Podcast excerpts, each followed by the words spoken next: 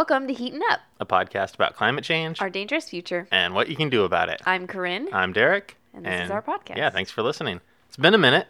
yes. Uh, we did record a week or two ago, but it was crap. we uh, were too ashamed of it. Yeah. It was going to be real something. short. It was like 20 minutes when it was all done. So way sh- like half the di- time of our normal and those were not quality 20 minutes. we determined not good enough for you people. Yeah, that's saying something because our bar is real low. You've listened. But uh, yeah, you know, uh, we're Just back so you know, stronger. quality control. Yeah, there is some quality. You might be thinking they just throw out any, Any- old garbage. any garbage The they answer got. is no. There is much worse garbage. You have no idea how much worse. oh dear. oh, so much has happened though, Corinne. Yes. Basically all of February. Corinne, before we get started on this week's podcast, I do want to plug an upcoming event here locally. Let's hear it. So I don't know if some of our listeners might have remembered or gone to the uh, preparedness event that happened a few months ago, where we did the bug out bags and everybody got to build it. It was a great event put on by some great people here in Sacramento. They're putting on another one at that event. They talked about having wanting to do more uh, emergency preparedness sort of workshops. Yes. which is I think a fantastic way to kind of build mutual aid and preparedness in the area. And they're putting on another one. It's going to be a lot of fun. And this one, uh, they just sent the email out the other day.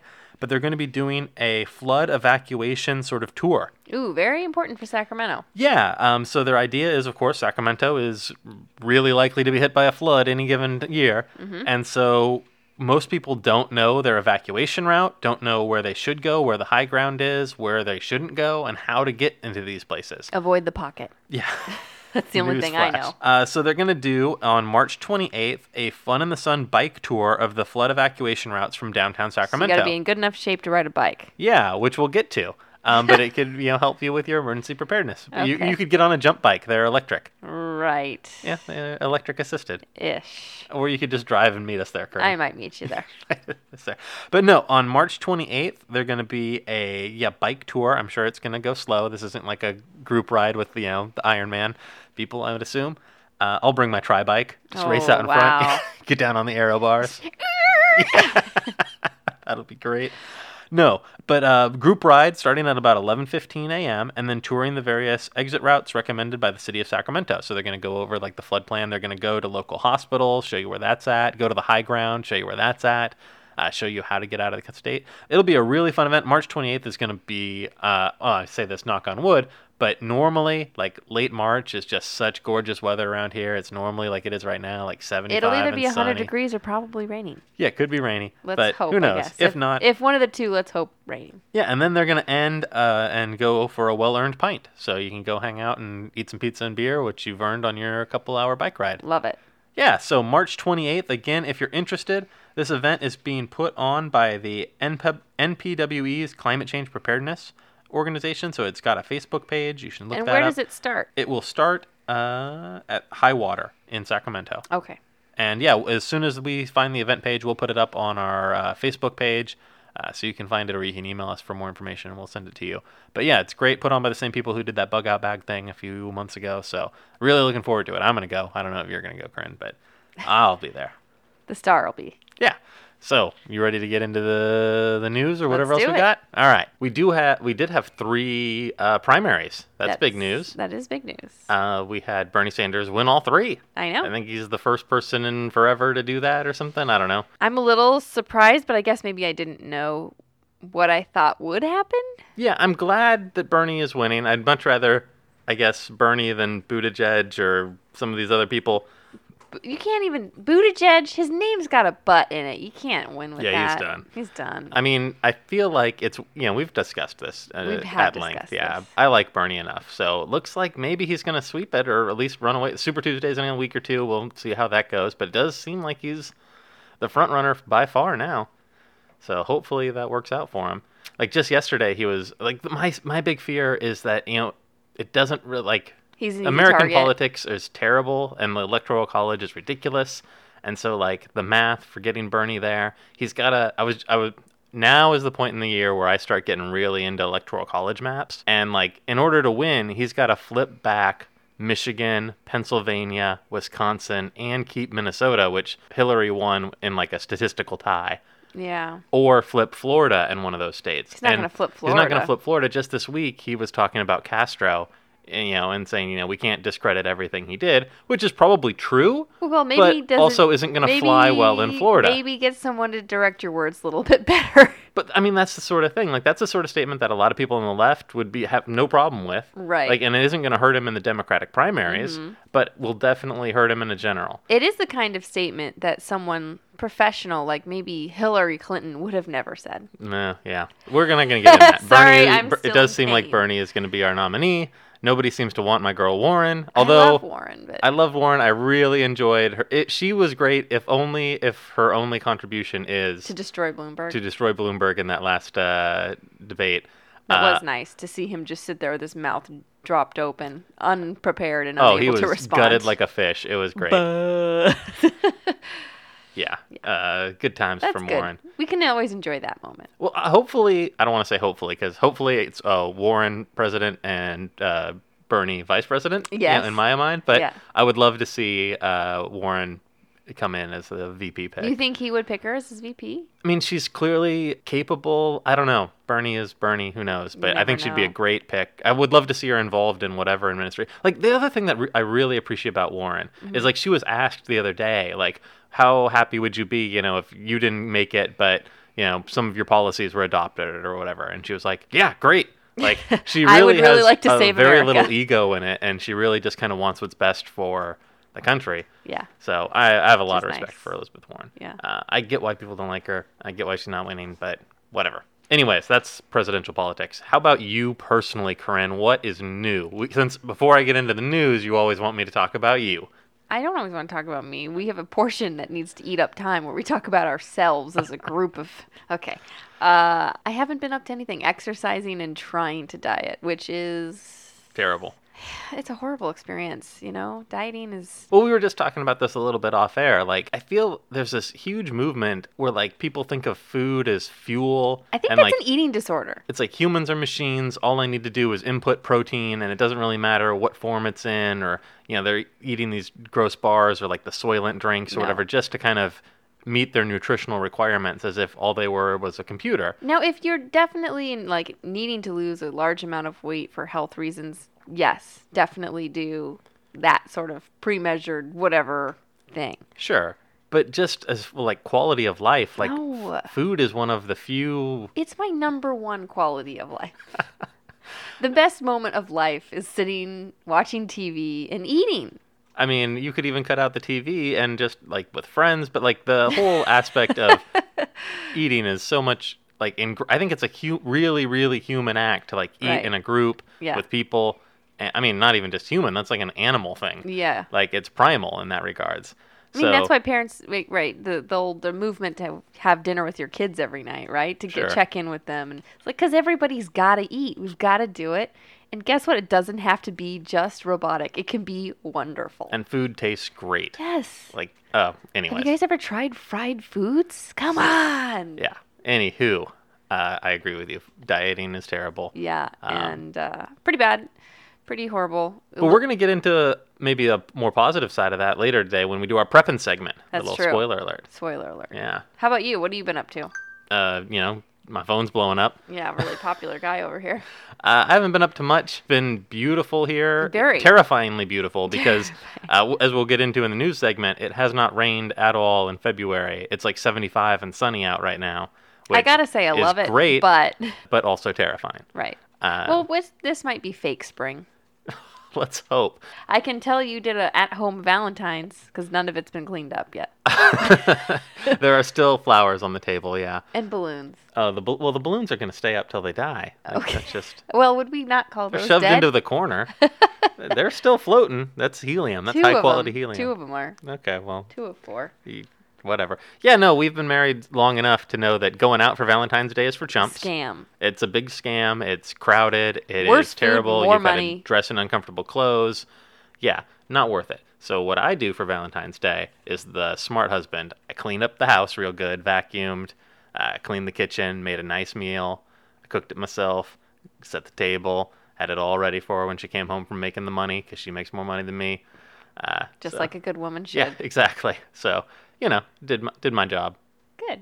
Yeah, Good. the one day a year I can do things like You could do with it. this more than one day a year. I do do it more than one day a year. Um, but I, I mainly don't buy flowers. That the flowers portion. I have I have in the past bought flowers just randomly. Not enough. That's Not as much as my You wife know where you know where you should go buy her flowers Where? at Reyes. Is it Reyes or it's the the local uh, flower place? Anyway, Mm-hmm. they're great because you walk in there and you're like, I you can say I want a bouquet, and they'll be like, all right, uh, how much money you got? You'll be like, I got twenty bucks, and they're like, what colors do you like? And you're like blue, and they're like, all right, and then they'll come back with like a beautiful custom made bouquet of flowers. All right, that's a plug for uh, Reyes, Reyes. on J Street. Okay, South good to know. Anyway, I'm just saying next time. It's and it's less expensive than going to Safeway. Sure, So should we get into it then? we can get right into it. I should have said yes to the Pepsi. We've got one still I've got no calories. I'd have to skip the dinner tonight if I wanted this. Is there dinner tonight? My no, Oh. just eating. I'd have to It's like, are skip we going to eating. dinner No, tonight? I'd have to skip eating. it's sometimes the the Pepsi might be worth it. All right. Well, uh, steel yourself, Corinne. We're going to start with kind of a bad news update.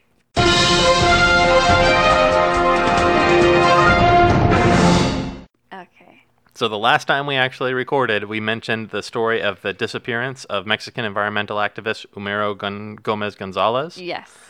Unfortunately, uh, like right after we recorded and released that episode, his body was found. He was uh, found in a local retention pond, dead. Uh, unfortunately, very tragically. And then shortly after that, a second activist from the same butterfly sanctuary was murdered. Who uh, the body and, of guide and conservationist Raul Hernandez Romero was found in the same monarch butterfly sanctuary in Ocampo, Mexico. Both activists showed signs of death by homicide via blunt force trauma. So Boy, that can't be a coincidence, can it? yeah, not great. I don't know what else to say. That's just a tragedy. Just we're gonna start it right off the back with terrible tragedy. Lovely. But I we're going to go real light on like actual disasters this week for you, Corinne. Trying to make it easy since you can't eat the chocolate while we're doing this. Yeah, tough. Yeah. But we are going to start with coronavirus. Okay, fine. I don't care. Who cares? Okay. I don't care. Yeah, okay. Coronavirus. Just go right into it.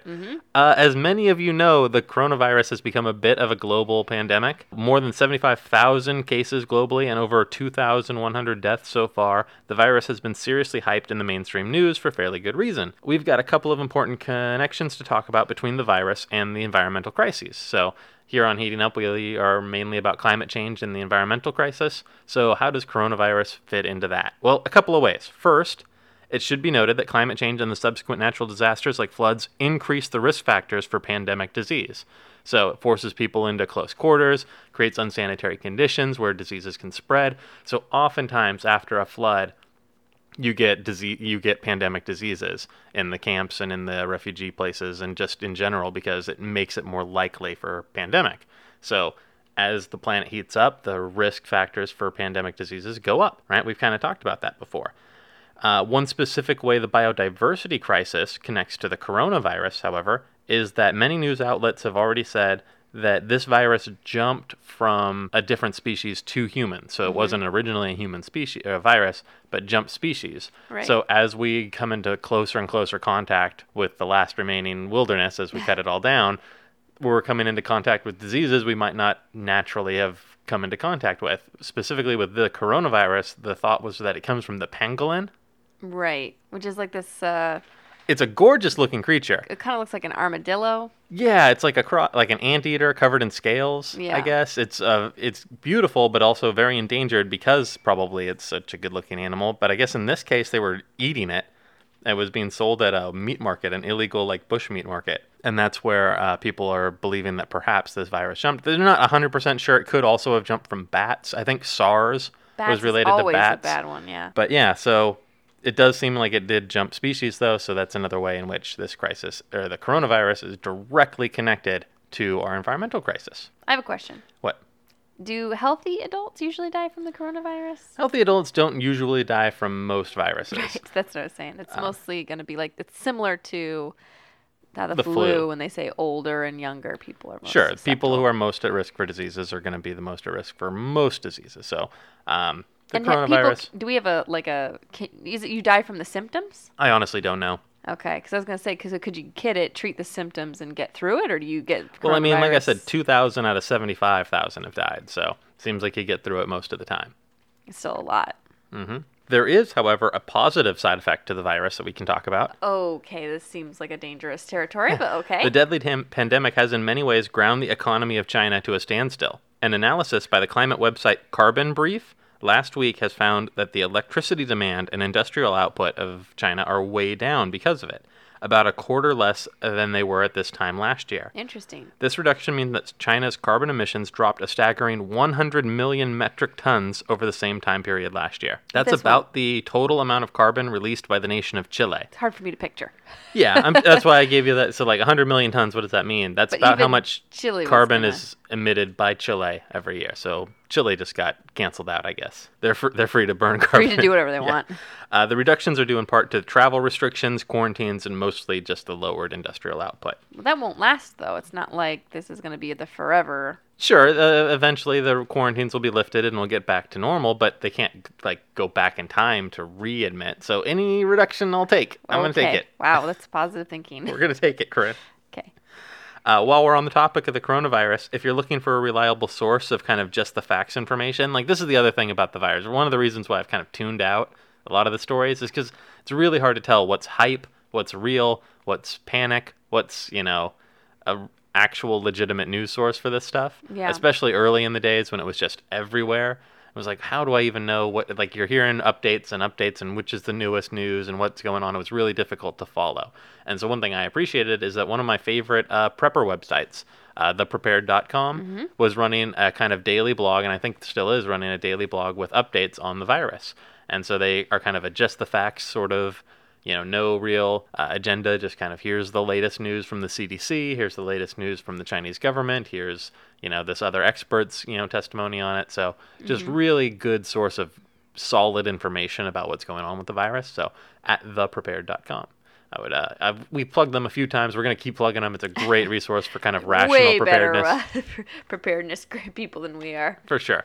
But uh, I mean, know know where to get your information. So it's a, I think, a great source. So again, another reason if you are interested in the coronavirus, wanting to see what's going on, the latest with it, go to their blog. Another thing they did over at the Prepared, and this uh, I'm gonna not get mad at them for, but kind of mad at them for.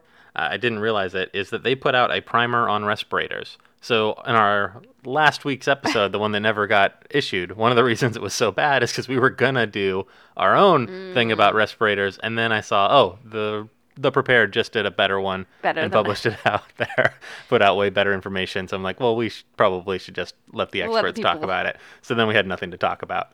So it didn't work out great for us. But that's another good thing you can get on the prepared.com is uh, a kind of primer on what sort of respirator to buy. You see all these people walking around with masks nowadays. Um, but there's a huge difference between like wearing your bandana or a surgical mask and an actual respirator. Right. Um, so they go over all of those distinctions and what's important, what's not, and what you should probably be interested in stocking. So yeah, ready for the next news story, Corinne? Am I? I don't know. Are you? I don't know. You know what the next news story is. Yeah, you're ready. Things are heating up around the planet this month, Good drop. Yeah. Antarctica recently had a record smashing heat wave with record high recordings of 69 degrees Fahrenheit. I've heard that. Yeah, so nice uh, first. And then secondly, it was significantly higher than the record breaking 65 degrees, which was recorded just earlier this month. Yeah, so the more typical average for this time of year, 39.2 degrees. It's a little bit different. So significantly higher than the average temp. Uh, all this means that it was warmer in, Antar- in Antarctica than it was in like Juneau, Alaska, or Boulder, Colorado. Right, I'd uh, heard this month, that. which is crazy. Like 70 degrees is like t-shirts and shorts sometimes. Like when it hits 70 here in Sacramento, it's like breaking out the flip flops. Minnesotans would be like, "This is So hot. So hot." So, not great when that's how hot it is in Antarctica. The Antarctic Peninsula is one of the fastest warming parts of the world, which I'm sure we've mentioned on this podcast before. Most of the glaciers in that region are retreating rapidly. According to a 2018 study, ice shelf collapse and the speed up of glacial movement into the sea at the Antarctic Peninsula caused an increase of 25 billion metric tons of ice loss per year from the region between 1992 and 2017. All that ice loss then creates a feedback loop which further accelerates warming, which in turn accelerates ice loss, which then accelerates warming. Got it. So, not great. Not ideal. No. Ready for the next one. Okay. So, you may have noticed if you checked out my backyard. One group of people that have been loving this uh, nice weather are the bees. Sacramentans? Yeah, I've got a couple of hives of bees out there that have just been Oh. going crazy Loving it. because everything's starting to bloom and they're getting out. We need bees. We do need bees. What we don't need are killer bees. Oh, Oh, I'm sure somebody does. They have their niche. But a swarm of as many as 40,000 Africanized bees sent several people to the hospital and closed a street in California after swarming the eaves of a Howard Johnson Inn. Oh, Yeah, police and firefighters were called to the scene after a report about a bee sting on a boulevard in Pasadena last Wednesday. Two firefighters, two police officers, one civilian ended up at the hospital after being stung. Something sent them off, some activity, noise, vibration, it's hard to tell what, said Dave Williams of the Los Angeles County Beekeepers Association. Police and firefighters first tried to calm the bees with smoke, then used the extinguishing foam to kill the bees after they failed to calm down. Yeah. Sad for the sad for the killer bees. I have driven through a swarm of bees before. Like Yeah. no choice. Like actually, I was parked at a red light, and then I was like, "Oh God, what is that? What is that?" And Roll up the window, get it up. yeah, got the windows up, and it was just like just like a little pings all over my. And I was like, "Oh dear God, if they could get in here!" And I I don't even know if I'm allergic to bees. Have you never been stung by a bee? No, I've never been stung by a bee. We can make that happen right now. I'll pass. Okay, I got an EpiPen somewhere. I you know let's not test Okay. it out Next time. next time. Yeah. Anyways, uh, have you seen the movie Honeyland? Speaking of bees, I have not. oh, it is on Amazon. I think. I, I don't think it's Amazon Prime. I think you still have to pay for it. What? But it is worth paying. I don't know what it is. Five ninety nine, three ninety nine, whatever. Pay You for that paid movie. for it, huh? Yes. Well, because I had heard about it, but it was I didn't see it in theaters when it was here. Uh-huh. So, so good. You'd love it. It's about this woman uh, in Macedonia, and she's like a like old school beekeeper. Like she keeps the ancient ways of keeping bees or whatever. Um, and then she like lives in this delicate balance, and then this family moves in, and they're like throwing off the whole balance. It's it's high drama. True story or Yeah, it's like a real like documentary. It's so good called Honeyland. So everybody, hype- Yeah, that's my pick for the week. Watch Honeyland. okay. Uh, just great. Uh, also, speaking of bees, like we said, my bees are going crazy around here, and that's because we have had such ridiculous weather in Sacramento or in California in general this It's month. It's been quite lovely, I have to say. It has been lovely, but also not good. February is traditionally one of the wettest months of the year here in California or in Sacramento, and it has not rained at all. And that if it goes throughout the month and there's no sign of any like weather formation moving in that might be bringing rain throughout the rest of the month, if it does go all February without raining, it'll be the only time in 150 years that's ever happened in Sacramento. Can't be good. All this means is that parts of the state are now already in drought condition.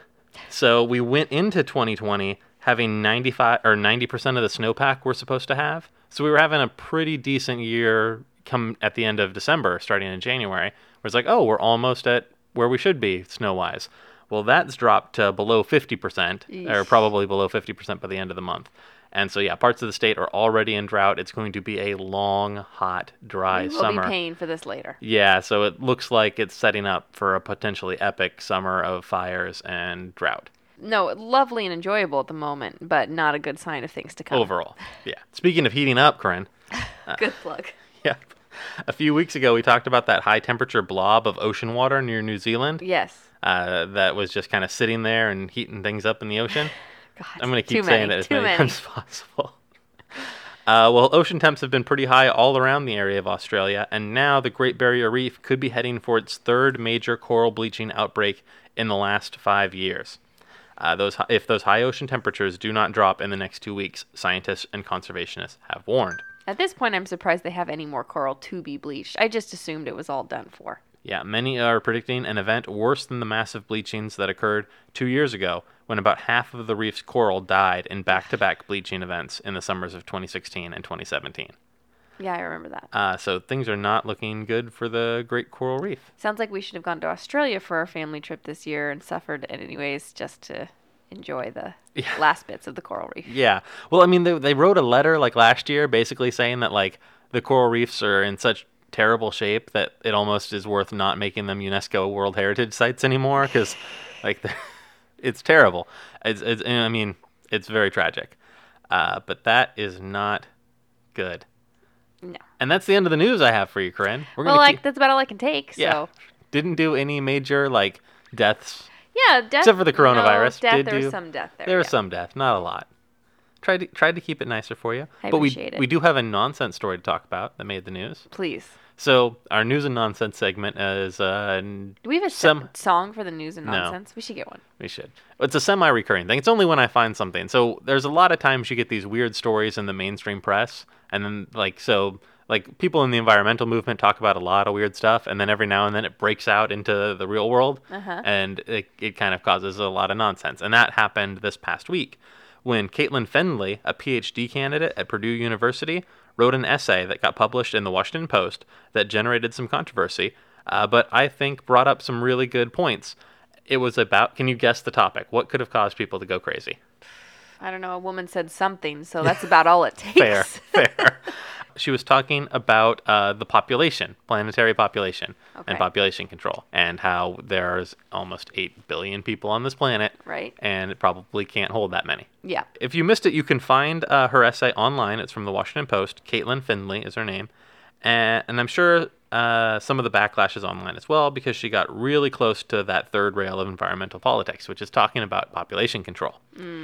At a fundamental level, I think everyone understands that one of the root causes of all of these myriad of environmental crises is that there are just too many people using too many resources on this planet. Yeah. Like no matter how you we want to add it all up, there are just if there were just 10 of us, we couldn't Yeah. destroy the earth that bad. yeah, likely billions more people on this planet right now than can be reasonably expected to support uh, without serious problems, right? And as we see, as we see all around the world right now. The problem is that whenever uh, someone starts to talk about population control, we find ourselves pinned into a very tight space considering the historical horrors that have been wrought in the name of population control. Sure. So, you know, we don't have to get into it too much, but she calls it the dark underbelly of population control, which has led to things like the eugenics movement, compulsory sterilization campaigns, China's one child policy, and even part of the justification for things like the Holocaust is population control. Did they really So- use that as an excuse? Sure, they want to keep down the population of, you know, it's the final solution I for guess them Nazis guys. will say some crazy stuff, huh? Yeah, Nazis are bad, period. We're going to take a strong stance on Strong that. stance. Bad on Nazis. But population control has been used to justify tons of terrible, terrible shit in the last 200 years or so, and probably before that. Either way, these horrors undermine any real attempt to have a serious conversation about like global fla- family planning. Because Right. anytime you bring it up, you're going to be accused of wanting to murder people. And of course, historically, anytime top-down population control happens, it's going to not go great for the poors not go great for the marginalized people. The most uh, vulnerable people in society are going to be the victims of that.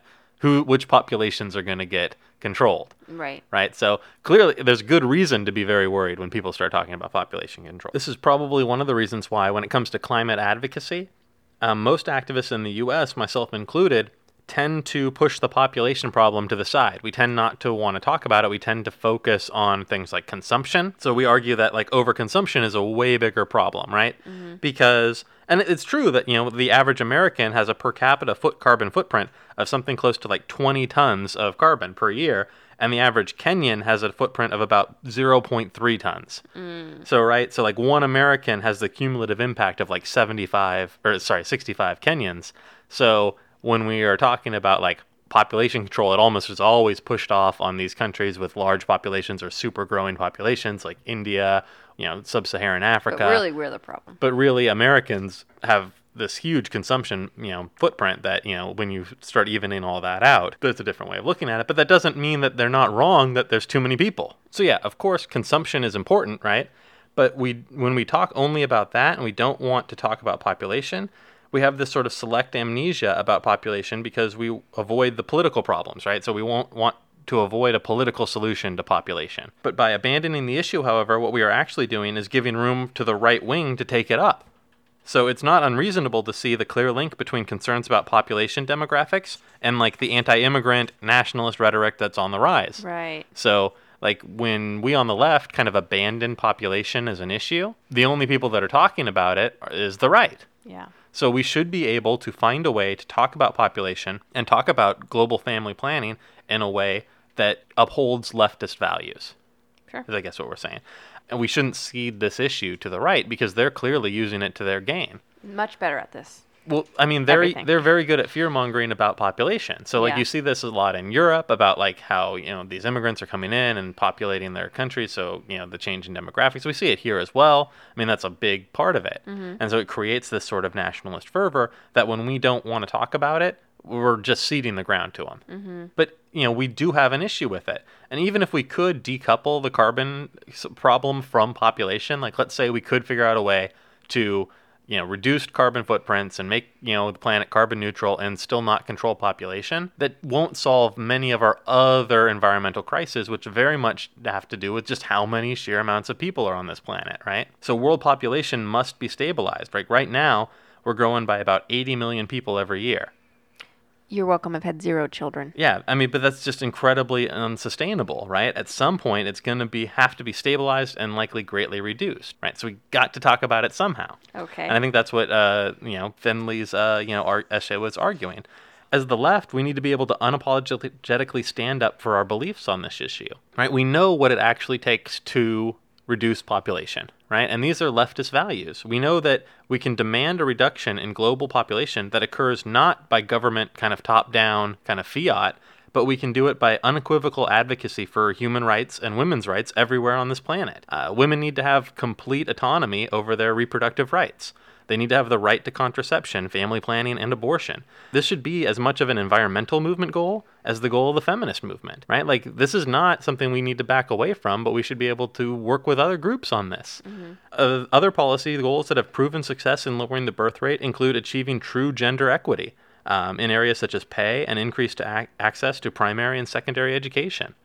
So when you do these things, when you you know treat women rights seriously, when you make sure that there's unequivocal access to family planning uh, solutions, the population goes down. People understand how to manage their own population. Wouldn't you know it? And so these are leftist issues that I think that the that the environmental movement needs to start advocating for. But how can they advocate for that just by the women's rights issues, essentially? That's the only route that you can take, I guess. Well, I mean, there are other things you can talk about. We can talk about sensible solutions to it, but what ends up happening as soon as you bring up the idea that population is a problem, it's going to be thrown back at you as eugenics or as, you know, this. And I've been guilty of this as much as anyone. You do see these people. So if you're involved in the environmental movement, you can go out to Earth Day or whatever. You'll see people talking about uh, population. And I'm just going to generalize right here. But every time I've seen organizations focused on population, it's a lot of old white dudes Yeah, that's true. telling everybody else how the, the population's getting too big. Yeah. Uh, and that's a dangerous thing because, yeah, once the government starts mandating who can and can't have kids, it's not good. We need to get some sort of a catchy slogan like "Adopt, don't shop." You know, A- a- adopt your, adopt, don't surrogate. adopt, don't make them yourself. Yeah, um, I mean, all, all I think she's saying and all I'm saying is that we can't deny the uncomfortable connections to things like eugenics, but we don't, we can't hide from the issue either. Uh, we have to re- roundly reject the racist and classist conclusions uh, of pseudoscience while still stalwartly standing up for what's right. Yeah. Uh, that's kind of our role here. Uh, the problem for me, though, is that this leaves the realm of action in just voluntary individual acts, right? Right, which Like- you hate. Yeah, well, we know that they're not real solutions for most of our other environmental problems, right? So, like, I've personally had a vasectomy. I'm not having any had more a child first. I did have one, but that's not even replacement levels. If everybody simply replaced themselves, population would go down. Well, I'm doing so much better than you. Sure. Zero. But my point is, you can take an individual action, but somebody else, Octomom's already covered both of us. You know what I'm saying?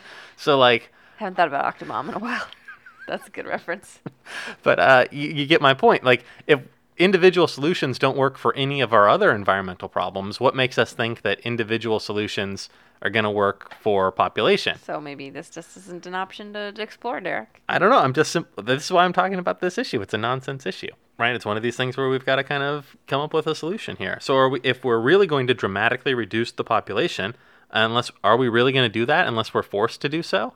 Well, that's kind of a scary domain, isn't it? Sure, I'm. This is what I'm saying. This is why it gets really scary to talk about population. But I mean, think about it. A lot for a lot of people, be fruitful and multiply is literally God ordained. Okay, you just get rid of religion. Here we go. But it's not just religion. Um, but I'm, I mean, but for a lot of people, it is a religious And it- imperative. a lot of people, what is it, that believe that the best thing you can do is to continue to reproduce, right? Sure. Well, and then people's resistance to access to family contraception is religious as well. So Yeah. even if they're not about, you know, being fruitful and multiplying, they're about not letting you have bodily autonomy. Also Certainly. because of religious convictions. Uh, for many of them, not all, but certainly a lot. Uh, so it's been well documented that, of course, letting women control their own reproductive rights will ultimately curb, help curb population growth. But if we're not making a policy-based approach, it's hard to like figure out how that's you know how are we really Why all are these gonna? people wanting kids? What's with you people? What's with you people? I don't get it. You know, you get to, to grow a child inside of you sounds terrible. Well, we did talk a little bit about how like there's the whole like movement of women and especially the, the environmental movement who aren't having kids because they fear for the future. Sure, there's that. Yeah, For every like we said, for every one of them, there's an octomom. there's a Duggars. yeah. There's 65 year old woman still having children. right? So there's there it, it just kind of seems to cancel it all out. So yeah, maybe I guess I'm just not hopeful that we can ultimately address These the people population don't have problem. enough self hatred. That's the true problem. Because if you truly, truly hate yourself, you're not going to be like, you know what? There needs to be more of me to go around. That, I don't have any of that. There's no, the world is not at a loss if I don't reproduce. It's a gain. So sad. Best case, best case scenario, I take a child who's already here and help them out. Why is that not a? Then they can't blame me for the way that they look or any failings of their genes. then you can just say, I just opened my arms to you. Maybe I didn't do a perfect job, but it's certainly better than not having anybody, isn't it? You're welcome. Th- Win-win. Why isn't Uh, Did you just doing have a fake, re- terrible argument with your adopted child, Who hates me? Yes. and you told them that they were better off with you than the orphanage? So Yeah. suck it. It's pretty much. Okay, you're gonna make a great adopted mom. I'm sure if Well, you explain I that theory at the Uh, adoption the other- agency, they're I'm just not gonna even, hand you I'm kids. not even doing that. I'm just saying. Just saying. I just you you've got to hate yourself a little bit more. We need to this level of narcissism in the world where people really just think they're great. They need to calm it down. calm it down, you know, and that would maybe help with the population. I agree. I'm just saying, yeah. I mean, it's just a weird topic that got brought back into the news this week. So a couple people were writing, uh, you know, op-eds and opinion letters about it. But it is a tough topic to talk about on the uh, environmental side because of that dark history. The moment you start saying, "Hey, we need government solutions to population," yeah, yikes. Uh, so, but then are the individual solutions going to be enough? I don't know, especially considering you know just people's religious convictions and what have you. Not good. So I don't know really where to go with it. I don't have the solution. I'm just some Right. random guy in a living room here. But uh, that's our nonsense topic for the day. Like most of them, it ends just uh, With no conclusion. with no conclusion. Yeah, not with with not a lot of hope for us actually being able to figure out a solution. I think well, is there a good segue around here? there's no good segue. this is just kind of the end of it. Lovely. Yeah. So Don't That was- have those babies. that was nonsense. Yeah. Do your part, Do your part. everybody. You're welcome. No kids. 31 years strong. 31 years strong. You, you really made that conviction when you were one. Well, Like- you know, I've only got like three more productive years. Uh, speaking of productive years, Corinne, okay. I don't know. That doesn't really even I'll apply. take the segue. It's now time to move into our preparedness section of the day. All right. Yeah, we need another segue for that one. We don't really have one. We, don't, we, need, All we have is the news. we just blurt out stuff. There's no real rhyme or reason to it. I feel like we've done enough talking on that. Time to talk about preparedness stuff. Alrighty. This week, Corinne, in honor of you uh, going on a diet and me getting my sorry butt back to the gym, Yeah. we're going to talk about physical fitness for preparedness uh, Heyo. from a preparedness point of view. So, real talk, Corinne, like nobody is actually in the shape they want to be in. Like, let's just be honest, everyone. There's some people. There's some people. Nobody listening to this podcast is like, you know what? I couldn't. I couldn't be a little stronger, a little slimmer, a little bit better at just you know. I could be more agile. It could be a little more fit in some manner, I could consume less chips. right? So we could all do a little bit better. Sure. So, when it comes to preparedness, though, being physical fit is re- pretty important in the Right. case of potential disasters. So, we've talked in the past about how you should get basic gear ready for emergency preparedness, right? Food, water, other supplies. Uh, we've mentioned how you should be investing time and money in learning certain skills, uh, like first aid, uh, and you know, getting your finances in order and things like that. But one aspect we've re- re- really briefly touched on is that it's important to be physically fit for the dangerous future, right? Everybody's seen The Walking Dead. Yeah, you get a lot of walking. A lot of walking. Yeah. Keyword there is walking dead. Yeah. But no, I mean honestly though, like in the event of a disaster, you're likely going to have to exert yourself Flee. physically in ways not just flee, but even if just the power's out, Mm-hmm. you're suddenly going to have to lift stuff and move things around and do physical activities that you probably haven't been doing. Yeah. And so it's important to get ready ahead of time because like the day of the power outage isn't the day you can start like, all right, You know, it'd really suck if you were like finally did. You're like, I'm gonna get in shape for it, and then that's when shit goes wrong. that's the day. You or the day shape. after when you're super sore. Yeah, exactly. Because I mean, it takes a little while. Like it's Yeah. it's not one of these things like you can go out and buy a case of water and go from zero water to prepared water. Mm-hmm. You know, you can't do that with your physical fitness. It. That's takes true. some time. So it's a good thing now that the weather's getting nicer and you can start getting outside and going for runs. And a lot of people start thinking now about their summer bodies. It's time to start uh, thinking about physical fitness for preparedness. It's time to think about our climate change bodies.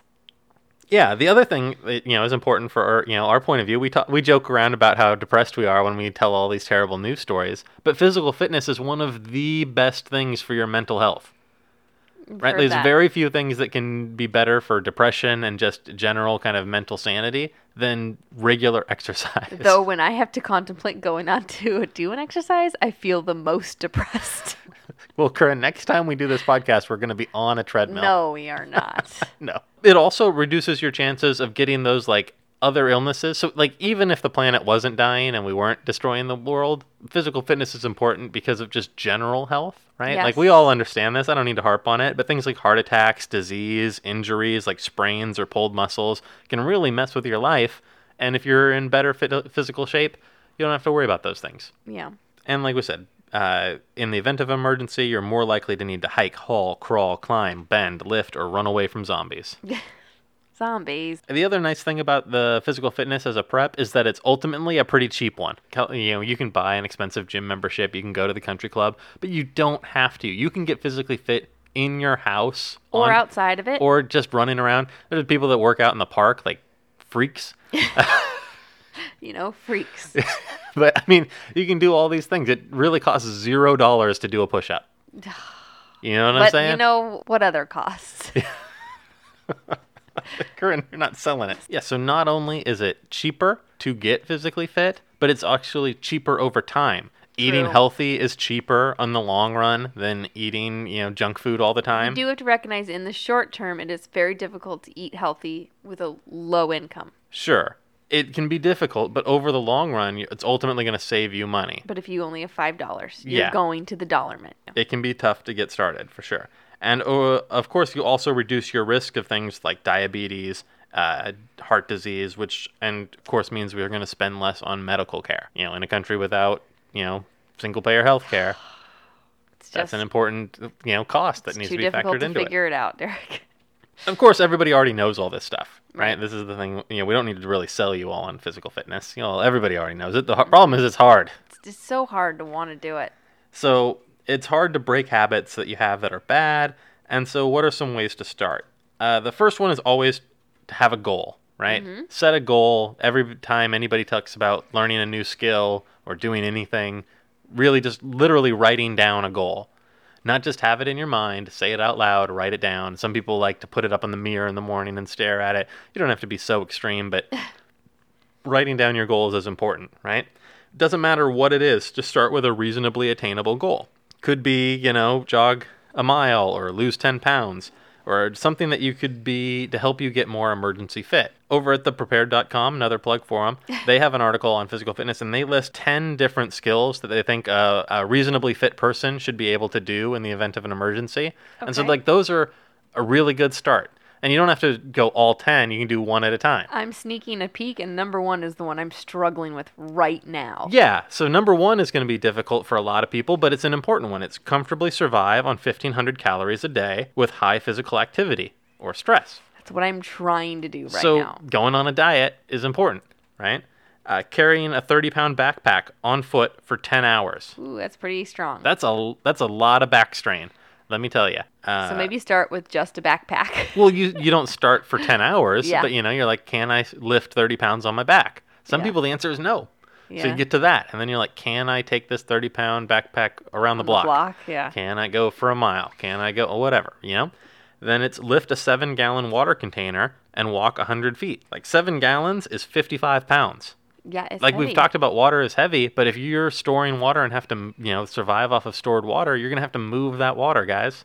You were joking about it when you had to go up the stairs to your apartment or whatever, Yeah. right? It can be tough to lift full water containers. Yeah, it is. You know, that's a practical skill. Uh, drag or carry a 150 pound person 100 feet. Like, let's say, you know, your house was on fire and someone was unconscious and you had to drag them out of the house. Could you do it? Right? Like, that's a practical skill that's a physical fitness task. Hike five miles in the woods. Uh, then it says kill a deer, break it down, and carry it out. Hold on a second. That's a lot of skills That's there. a hell of a skill set. yeah, there's a lot I got that that's one. a big jump from eating 1500 calories a day to kill, skin, carry a freaking deer. So skip out the kill a deer and break it down part and Good just hike five miles and then carry a bunch of weight five miles back. That's a skill. Wow, that's what's the next one? The next one goes way back down. Climb over a car or large obstacle. I could see that. Yeah, run jog one mile over unpaved ground, right? Swim across an average river. That one's not great for you, Corinne. I remember you on swim team. That was rough. Listen, I was not meant for it. If it comes down to me swimming across a river, it's over. I'll camp out on the one side and take whatever's coming my way. Uh, escape for, from or defend yourself against an opponent. And Oh, spend the day gardening without destroying your joints or back. That can be a tough one. sunburn? Yeah, uh, but I mean, like just bending over and spending the day kind of hunched over, eh, it can be tough on your back. This I got old some- man back. But the point is, these are some things that you might realistically have to do in the event of an emergency.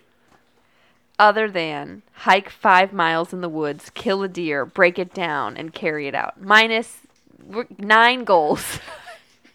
nine goals. I mean, it doesn't have to be kill a deer, but the idea that you might have to hike a distance and then carry a heavy weight back to your home is probably something reasonable.